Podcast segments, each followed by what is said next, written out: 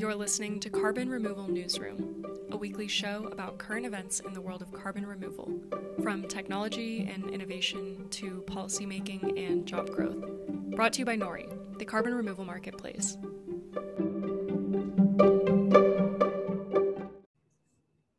Hello, everybody, and welcome to the February 3rd, 2022 Carbon Removal Newsroom.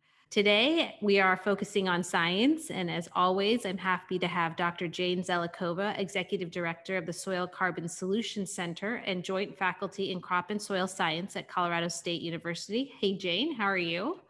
Uh, hi, I'm good. Good.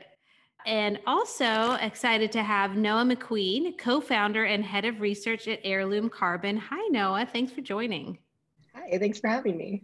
And as always, uh, this is Radhika Moolgavkar, head of supply and methodology at Nori. So today we're going to continue our exploration of DAC. If anyone listened last week, they'll know that we were kind of looking at some of the business insider business pieces around DAC. And today we're going to look at more of the science part around direct air capture. And that's where Noah comes in. He has, and several co authors, published a review of existing DAC technologies in April 2021 in the journal Progress and Ener- Energy. So, Noah, I took a look at that paper and it is comprehensive and very impressive. So, congratulations on it. Thank you. I would love for you maybe to just kind of give a little bit of an overview of the two different types of direct air capture processes you discussed liquid and solid sorbent and kind of maybe highlight the key differences and which companies are pursuing which methods. Absolutely. So I guess maybe taking a step back, uh, direct air capture describes a suite of engineered technologies that capture CO2 directly from air and typically produce a concentrated stream of CO2 that can be geologically stored or used for CO2 utilization. So in these direct air capture systems, they use a capture material and this is typically a synthetic chemical that selectively binds to CO2 in air, and that's at atmospheric conditions. And then it releases the CO2 in a concentrated form at some kind of elevated conditions. So the primary difference between the two technologies, sorbent and solvent direct air capture, is the type of capture material used in that bind and release process. So in solvent, so, solid sorbent direct air capture, the capture material is a solid material. And the most common form of solid material used is amines that are grafted onto some kind of porous support. Um, by porous support, that's things like activated carbon or cellulose that kind of increases the overall surface area of the material and leads to faster capture rates. So these processes are typically a batch process where you adsorb the CO2 or capture the CO2 in one stage at the atmospheric conditions, and then you kind of flip it into the reverse desorption. And in that process, a vacuum is pulled, the temperature is raised, and you get a concentrated stream of CO2 coming out of that system. So sorbent DAC companies, uh, the two highlighted in the paper are Climeworks and Global Thermostat, although other more recent companies like Carbon Collect and Carbon Infinity are also looking at solid sorbent direct air capture. With respect to solvent direct air capture, the capture material is a liquid solution or a liquid solvent. Primarily, this is strong bases, so potassium hydroxide or sodium hydroxide, but it can also take the forms of different solutions, specifically with some of the, the newer direct air capture companies out there. So in this process, you have a liquid solution that flows over this highly porous structural material, and that material facilitates a thin layer of solution on top of it, and that allows for the capture solution to come in contact with the CO2 and air at a higher surface area. So the liquid solvent will capture the CO2 from air, uh, and then it's pumped to a regeneration facility. Um, so this is more of a continuous process than the solid sorbent direct air capture that regeneration process is more complex and requires multiple stages, but in the end, you end up with a pure stream of carbon dioxide or a near pure stream, just similar to solid sorbent direct air capture. The company highlighted in the paper is Carbon Engineering, although there are newer direct air capture companies like Noya and Mission Zero that are also using some form of liquid solvent direct air capture. Yeah, that's kind of like the main differences between those, those two technologies. Wow, super complex, really interesting my brain goes a lot of different directions. I often say that on the show because I think carbon removal in general is like that. But I think one of my first questions for you is I've read a lot about some of the t- challenges around DAC because of the concentration of carbon dioxide in the air and how, you know, how that makes it more difficult to maybe pull it out through an industrial process. Can you just talk a little bit about that? Um, because I think it feeds into some other questions. Yeah, absolutely. So, you know, the concentration of CO2 in air is like about 410 parts per million in this day and age. So, you're talking about a very dilute gas. So, in order to capture CO2 from the air, typically that means you have to flow massive amounts of air through these engineered contactors that facilitate the contact between your capture material and the CO2 in air. So that adds capital expense to the the system, the direct air capture system. And in addition, there also are thermo thermodynamic limitations to the amount of energy required for direct air capture. So when you're talking about separating a stream of 410 parts per million, you're talking about a significant energy input into that system that ultimately defines the fact that direct air capture requires, you know, several gigajoules of energy per ton of CO2 captured. Yeah. So um, Jane, as as a nature-based carbon removal expert, how do you think about the two technologies when you think about a nature-based versus an industrial-based? They obviously have their pros and cons, but curious what your perspective is on um, a, a technology like DAC. Yeah, I I'm really excited about the potential for technologies like DAC to be scalable. Um, we're gonna run out of space in terms of deployment of nature-based um, climate solutions. I don't even really like the term nature-based climate solution, to be honest. And I think there are these really cool opportunities to think more holistically about how to integrate these direct air capture systems that are engineered into our built environment and infrastructure that we have today or that we need to build. So I think there are just really cool opportunities here. I don't think of it as an either or. I think of it as an yes and kind of a situation. And one of the things that often, and uh, this is for you again, Jane, that I think about is when we think about the built environment, obviously we've had unfortunate historical precedences where things that are not as much wanted are often given to or placed in places where there are, you know, people with less political voice. So, how do you think through the issue of the pipelines that are carrying these very high concentrations of carbon dioxide and how we think about siting those? And then, Noah, I also will let you take a, a stab at that, but I'll start with you, Jane. I think it's a really good thing for us to think about as we envision these solutions, where they're going to be deployed, what infrastructure they're going to need, and what the sort of social uh, acceptance of those uh, solutions would be based on the fact that you know we need to build pipelines to move CO2 around. And we know that there is a lot, a lot of resistance from a, a diversity of stakeholders, including sort of environmental activists, farmers, landowners um, that sort of don't want to have pipelines going through their backyards have experienced a lot of environmental impacts from sort of pipelines and moving gases around. Yes, like CO2 is uh, not as problematic of a gas to move around as, let's say, methane or natural gas, but it still can cause like serious damage.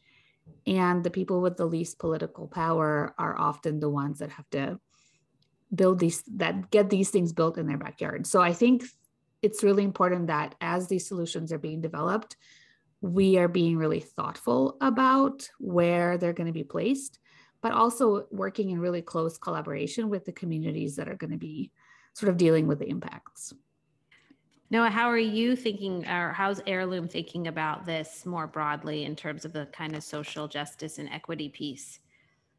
Absolutely. I think from a siting perspective, it comes down to quite a few different things. And one of them is, you know, having co-location to some of these resources. So instead of utilizing things like pipelines, can we put direct air capture directly next to geologic storage of CO2?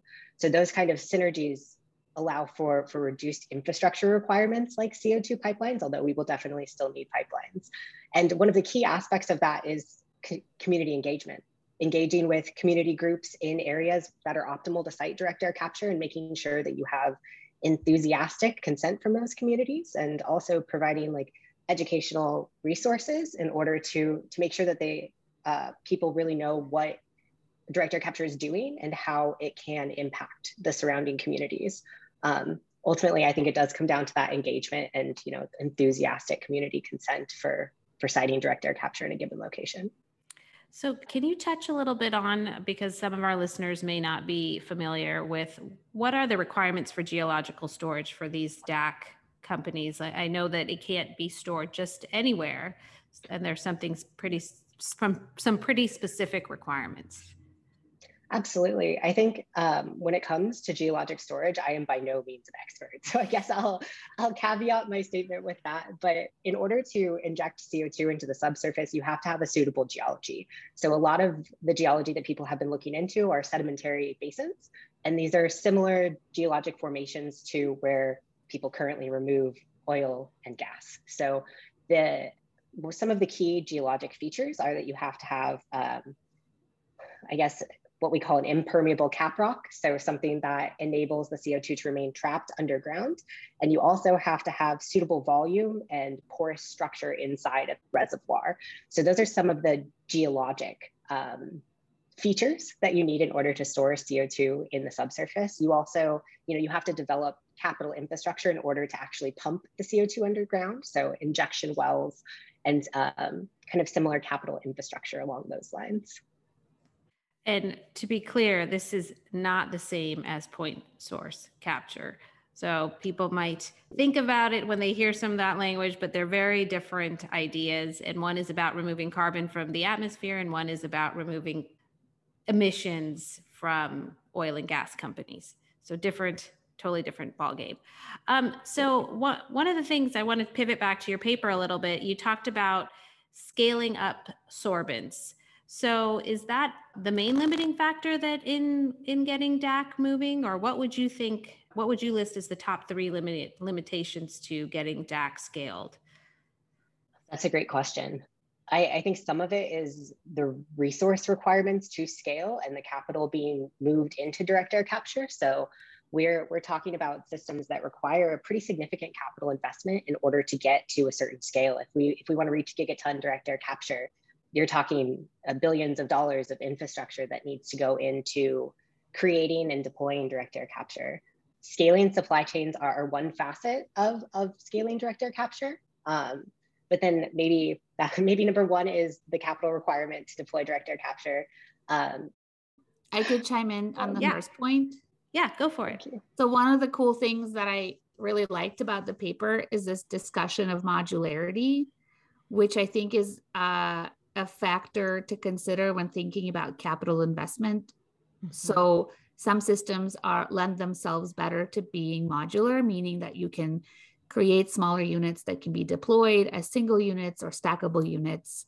So you can sort of scale up and down depending on uh, the size of the opportunity, the size of the reservoir, the size of the utilization potential, et cetera with modular systems. I guess the and the other upside is that you can have economies of scale in producing those modular systems. Um, so the capital investment might not be as heavy as for the systems like solvent-based systems that require a larger facility and more investment kind of at the at the front. So there are kind of these trade-offs between the kind of sorbent that you use and the capital investment that's required. And I love that point in the paper, Noah. Thank you. So capital costs being one of the big burdens or big barriers. Any other ones that you'd want to highlight, Noah? Yeah, I think maybe as a, as a second point, there is the lack of storage infrastructure currently. So there are, are two operational CO2 storage uh, class six wells in the United States, and they're both in Decatur, Illinois. So in order to kind of really scale the capacity of carbon removal, specifically through direct air capture, we have to have some place to put the CO2. So, you know, that involves permitting, creating these wells physically, and then also the monitoring and verification that goes along with that. So I think that one of the big levers that we have is, you know, creating the storage infrastructure to support direct air capture. The last show, um, Naeem, Naeem and and Susan both mentioned the opportunity around cement and using cement as a potential capture location. What do you think of that as is a solution? Is that feasible and is it in the short term? Well, I think that's a great solution in the short term. Cement is just produced at a very large capacity, both in the US and abroad. So it really does provide an avenue to to put the CO2 somewhere where it is permanently stored in a product that you can then sell, which has a huge economic opportunity as well. I think I recall in the last episode, one of the comments was that you know you have to find the consumer that will pay the green premium on those products. Right. So there's a consumer market fit there as well that we have to consider. Jane, you have something to add, I think. Well, I think what's cool about some of these solutions is there are these really clear policy implications. So the way we think about creating the enabling policies really matters here. So one example for the the green premium cement is that who is the biggest buyer that could potentially purchase the cement? It's the federal government. So there's mm-hmm. this huge procurement opportunity where the federal government can you know is still building stuff with cement. It's not like it's changing anything. Can be the first buyer and can help bring the cost down.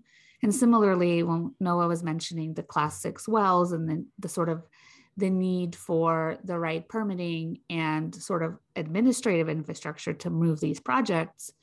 One of the things that was really successful about the Sunshot for Solar program at DOE was this like co developing uh, solar panels that could be cheaper with like developing the incentive structures and the sort of administrative and um, contracting enabling structures that were needed for solar to actually move into like a broader market. And so the government can really think about how to couple both like the technological development and the policy landscape that enable these solutions to move more quickly. Yeah, I've um and this somewhat pains me to say it, but I mean I think the vaccine development is another example where the the federal government actually was able to step in, provide the right types of incentives to get something developed in record time. And you can see technologies like DAC, which really need an industry, uh, need some sort of financing mechanism that the government would be an interesting partner in that. And I think they're showing a lot of interest, right? They've definitely hired some high powered DAC folks into the administration. One of whom I think was your co-author, Noah. um, and so I'm optimistic that they're thinking in that way. But one other thing I wanted to ask you about your paper, uh, just you, directly to you, Noah, is what recommendations do you and your co-authors suggest for future research? And is there an intersection maybe with the government that you see, and not so much on the permitting side, but on the research side? Yeah, I think that's a great question, and um, maybe I can summarize them in in three three key points. Sure. Um, the first related to sorbent direct air capture is that the sorbent itself is a really high leverage item in that system. So, you know, we can create cheaper sorbents with higher uptake capacities and longer lifetimes that could really be a lever in the cost of direct air capture as well as the scalability of direct air capture. The second point with respect to more of the solvent-based approach is that there are a couple of different recommendations, but ultimately you know, novel solvent development that allows you to uptake more CO2 and potentially reduce the amount of energy requirements to push the large volume of air that we need through that engineered front end contactor could be um, pretty significant from a process perspective. Um, and then finally, and the one that intersects most with this, uh, this conversation on more government levers is we need to deploy direct air capture. And to get to the gigaton scale, we probably needed to start deploying direct air capture yesterday. um, so in order to really get to the scale of direct air capture we need and push DAC down the learning curve to reduce costs, we really have to put in policy levers that enable that scaling. And I think that one good example of this is the DOE's direct air capture hubs um, and the opportunity for the government to put down infrastructure that could be limiting to direct air capture facilities like this class six wells in order to geologically store CO2 and you know renewable energy infrastructure required to provide energy to these direct air capture companies. So as we talked about in the last episode, um, if I obviously know you listened to it, um, so there are new te- newer technological approaches is coming to DAC. I think some of the interesting ones are particularly, in my from my perspective, about lowering the energy usage or the, you know, finding renewable energy usages if you can to power DAC facilities. Um, because even though we didn't touch on that, that is a huge barrier towards you know carbon neutrality carbon removal costs all of those things but other than heirloom noah which we'll talk about in a second what other novel approaches interest you i'll start with you noah and then i'll move on to you jane Yeah, this is a fun question. I, I, think a lot about the direct air capture landscape and how it's changed over the last year or so. Um, and obviously, I'm super excited about Heirloom. But um, in addition to that, I think Noya has a really interesting business model, specifically being able to integrate a solvent direct air capture approach into existing infrastructure, specifically industrial cooling infrastructure. That seems like a really interesting lever in order to decrease the capital costs associated with direct air capture in addition to Noya, I also am super interested to see where Verdox goes, which is you know, a fundamentally new kind of approach to direct air capture that uses electrochemical potential in order to take in and release CO2. Um, they currently like use some novel and um, assumedly expensive materials, but I'm, I'm super interested to see where that technology goes. Cool. And Jane, what about you? Yeah, this is very outside of my area of expertise, but I sort of think about the need for interdisciplinarity in this space and thinking about all of these like amazing engineering breakthroughs that are happening in the DAC development space and how to integrate them with the kind of things that city planners are doing. Mm-hmm. If we want to have DAC everywhere, we, we need to scale it, which we have obviously do. Part of that is thinking about like what does a city look like that DAC is a part of? like maybe we have DAC machines on top of rooftops and um, integrated into our HVAC systems, et cetera. So I would love to see more sort of integration across disciplines with folks that are working in arch- architecture, city planning, sort of like social systems, like what we talked about earlier. We need enthusiastic sort of consent from people to have these systems be deployed. So I just think there's a lot of opportunity for more interdisciplinary collaboration in this space. I'd like yeah. to coin the term HVAC DAC. Yeah. I mean, that's a dream. that's a dream, yeah. right? I think I think Jane, you and I would probably agree that we can use in interdisciplinary approaches across all types of carbon removal. You know, I mean, it it never is singular to science or policy or business. It's it's all of those things. So, last question, and I think I'll pitch this to you, what to you, Noah learning by doing is kind of an important part of reducing costs. And obviously, we talk a lot about solar and how its cost curve came down so quickly. Do you think that DAC can follow the same pattern? And if so, why? If not, why not? That's a great question. And to be completely honest, DAC is such a new technology that it's hard to kind of hypothesize how it'll come down the learning curve. And I also think that, you know, generalizing to direct air capture as a whole suite of technologies, there won't be one learning rate, there'll be several different learning rates. So as Jane kind of mentioned earlier, we have this concept of modularity. And I think approaches that exhibit more of that modularity tend to come down learning curves more quickly. So direct air capture approaches that are inherently more modular increases the manuf manufacturability of those approaches decreases construction costs and allows for kind of this quick iteration process that will likely exhibit learning more in line with solar and batteries. Um, but you know, it's kind of hard to say at this point. Yeah, I, I think you made an interesting, um, you, you touched on something really interesting that I want to highlight that solar was kind of one specific type of technology. DAC is more like renewable energies, right? There's all yeah. sorts of different approaches, different technologies. So like so trying to make a one-to-one comparison may be unfair to DAC. Yeah, it's definitely complex. yeah, definitely complex and lots of interesting engineering and science work out there. So I'm excited to watch it develop because, like you said, Noah, the explosion in the last year has been phenomenal.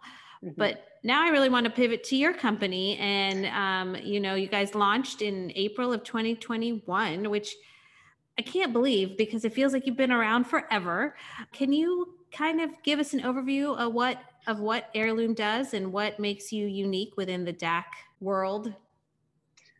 Yeah, absolutely. Um, so Heirloom is a direct air capture company that uses earth abundant, naturally occurring minerals to capture CO2 from the atmosphere. So specifically, Heirloom uses calcium carbonate or limestone.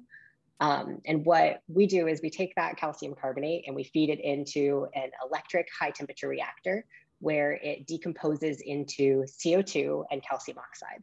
So the CO2 from that reaction can be captured and stored geologically Well, the calcium oxide from that reaction is really thirsty for CO2. So if you leave it exposed to the atmosphere, it naturally takes up CO2 and reforms calcium carbonate. Now, that process occurs in nature on the order of months to years, and Heirloom has really accelerated that to occur in less than a week. So we've kind of engineered the mineralization process there. And once we reform that calcium carbonate, we can send it back into that high temperature reactor where it once again decomposes to form CO2 and calcium oxide. And then we kind of continue that process cyclically. And I would say that Heirloom is, is similar to direct, other direct air capture companies with two really key differences. The first one is that that capture portion where the calcium oxide or calcium hydroxide is taking up CO2 from the atmosphere is passive. So we don't have any forced airflow. It's allowed to occur just with the natural uh, airflow over the surface of the earth, which reduces the front end energy requirements of the process. Additionally, um, the second point I'd like to make is that, you know, the sorbent in this case is a low cost earth abundant mineral. So it essentially means we're doing direct air capture via carbon mineralization, which is kind of different from some other approaches to direct air capture and allows us to really leverage the fact that that reaction is naturally occurring um, and doesn't require significant energy input. Yeah, it's really pretty amazing. Jane, were you did you have something you wanted to add? It's just it's uh it's super cool. I guess the secret sauce is really in how to speed up what is a naturally occurring process, which is a really impressive feat in and of itself um, to be able to do that. But yeah, it's it's cool. I love it so you guys obviously Noah are doing great. You received investment from Breakthrough Energy Ventures and Lowercarbon Capital, and you've already sold your credits to Shopify and Stripe. So there's obviously tons and tons of excitement, and it seems so simple. But I would assume there are some things to work out. So in the next year or so, what is Heirloom's plans? What are what are you thinking about in terms of how to make this even more accessible to the world? I, I, that's a great question. So we're we're working on you know our first plant. It's really where a lot of our effort is going over over the next year is to get to the point where we can start deploying against that learning curve and you know scaling our direct air capture process. And the more more data points we have against that, the better we can anticipate how our technology will come down that learning curve and how we can deploy in other locations aside from kind of this this first plant where where you noted we sold our off offtake to Stripe and Shopify. Are there specific things you need for this to be a successful site, like we talked about earlier with the type of storage? If you co-locate it in a certain place, are you is that kind of a limitation for you guys? Yeah, we've actually, you know, renewable energy and geologic storage are two big, big aspects of that for us, um, as well as, you know, access to utilities and land mm-hmm. for the physical air to material contact um, I, I, wouldn't say right now that's a limitation. As you noted earlier, we can both partner with cement industry to, to do offtake of that nature, and that's permanent storage, or there are other options um, in order to, to offtake CO2 in kind of like a permanent storage manner. Cool. And then Jane, like when you hear about what they're doing, what do you think about from a scientific perspective? Like, my first thought was, I wonder if that could be used for soil amendments, but I'm not a soil scientist. But you know what I mean? Like, what do you think about when you hear this? This is pretty amazing technology. So, there are other companies that are sort of harnessing the same kind of uh, general mineralization process where you know particular minerals are have a high affinity for binding with CO2 or dissolved carbon that's in comes comes through soil water and so there are other companies that are trying to sort of do direct air capture in a more soil amendment kind of a way. Like one that is an example is a, called Eion, And they also were just uh, sold carbon credits to Stripe d- during the last Stripe process. And they're developing a, a different kind of rock sort of uh, mineralization process where the rock would be kind of ground up and deployed into agricultural contexts where their contact with the air would be kind of uh, the surface area where the rock is deployed, contact with the air would facilitate this mineralization process. Um, and the big question really is about how do you verify that that process is taking place when it's deployed across a large landscape. So in the case of Heirloom, I think that that there you have methods of verification that are different than what somebody would be doing if they're deploying it as a soil amendment. But that's kind of the big crux is like, how do you know how much carbon is being taken up and removed from the atmosphere? Yes, the never ending accounting and verification question we struggle with daily, all of us, I'm sure. Yeah. Maybe what not makes you. it harder in soils is like we already know the soil part is really hard. Yeah. And for that enhanced mineralization process, the carbon ends up in the ocean. And there are very sort of clear equations that describe that process, but how do you actually measure, Measure it? it. Yep. Yep. Yep. Yep. Jane, you and I could talk about that for a long time. I think that might, might be where Noah is a little bit, you know, uh, fortunate that measurements in DAC seem a little bit more straightforward to me. I don't know, maybe I'm being unfair, but or fair. You, you know, if you're producing a CO2 stream at a known concentration, it's as easy as like sticking a CO2 meter on the back end of the process and knowing knowing how much is coming out. So I know that's what I love about it. um, so you know, we've talked about this quite a bit about what you think policy folks need to do to make DAC more successful, but um, you know, I'm particularly curious from your perspective, Noah, what you think markets need to do, having kind of been inside of a startup looking to sell carbon removal credits. Jane, I'll ask you that as well because be curious your perspective too. But what what would you like to see markets or the business community be working on to help scale?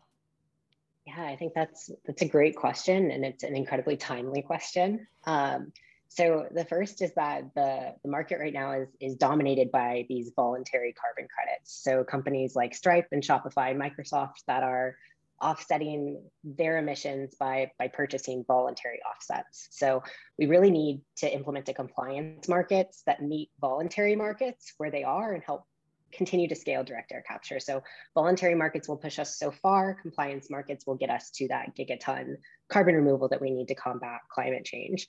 Um, additionally, you know, I like to think that in the long run, maybe governments can also become the purchasers of carbon credits in order to offset current and historic emissions. Maybe that's a, bit further down the line than trying to create a baseline compliance markets.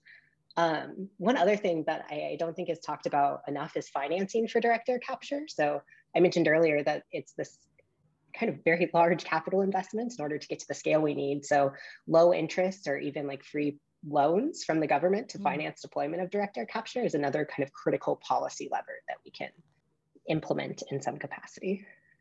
Cool. Thanks, Noah. And Jane, I saw you nodding, so I assume you agree with much of what he had to say. Yeah, I totally agree. I think financing is a big crux point for all of these startup companies and having really favorable loans is important because it is a large capital investment. Um, research and development money is also really important. Like Noah was saying, there are these new kind of frontier direct air capture technologies that are still, you know, getting flushed out, and research money is always really helpful. And so, getting funding rates up for DAC would be really good.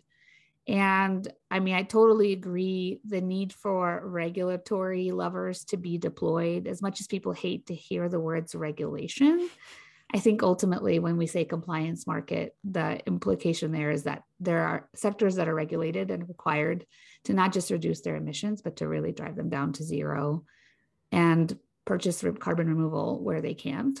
And so, right now in the voluntary markets, they can purchase carbon credits at a really cheap rate. So only a few companies like Noah mentioned, you know, Stripe, Shopify, and Microsoft are spending large amounts of money per ton to buy these like carbon removal credits that are real, that are verifiable, and that are really expensive. And we need though, you know, we, that that's a limited number of customers. We need the customer number to grow, and we need sort of the markets to actually pay the price that they should be paying. So there are three dollars a ton tons on the voluntary market. So why would somebody pay 300 for DAC? Yeah. Um, all right. Well, my wish for the end by the end of 2022 is we never we don't only say Microsoft, Shopify, and Stripe when we talk about carbon removal. It'd be great to see other companies and groups jump into the what right now is a voluntary marketplace to push some of this technology forward you know, shamelessly plug Nori. That's what we hope to do someday too. Um, help help push these marketplaces forward. But I will end with a little bit of good news. Um, and it's not related to carbon removal or it's related to the environment in the sense that I just heard that the California reservoirs are in good shape and that the snowpack is looking great. Therefore, I can, as a Washington state resident, rejoice in the fact that we're expecting a drier than normal February. And if anyone has followed the weather in the Pacific Northwest, you will know we had 120 degrees in June, and then we had 14 degrees in December, which is like in tons and tons of snow to the point where they call out the National Guard for parts of the eastern parts of the state. So I will be very happy to have a dry February and go into the spring with a nice snowpack so I don't feel guilty about it. Um, with that, thank you both, Jane and Noah, for joining us today. I really appreciate it. Noah, best of luck with Heirloom and thank you. the upcoming year. You guys have phenomenal things to do. Jane, this may be your last episode for a while. I don't know. We'll see. We'll see. But if it is a best of luck in your next adventure, I don't, you know, it's for you to say what it is, and uh, yeah. you'll let us know when you're back. Yeah, totally. Noah, thank you so much for joining. I hope you still continue writing these amazing papers that are so informative and comprehensive so we can keep learning about the space as it develops. And yeah, maybe I'll be back next month. Maybe not. We'll see. We'll see. All right. Thanks, you guys. Take care. Bye. Thank you.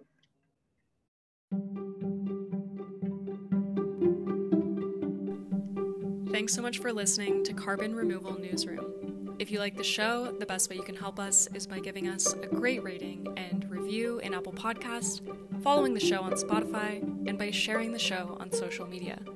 Tell your friends and help us spread the word about what's happening in the world of carbon removal.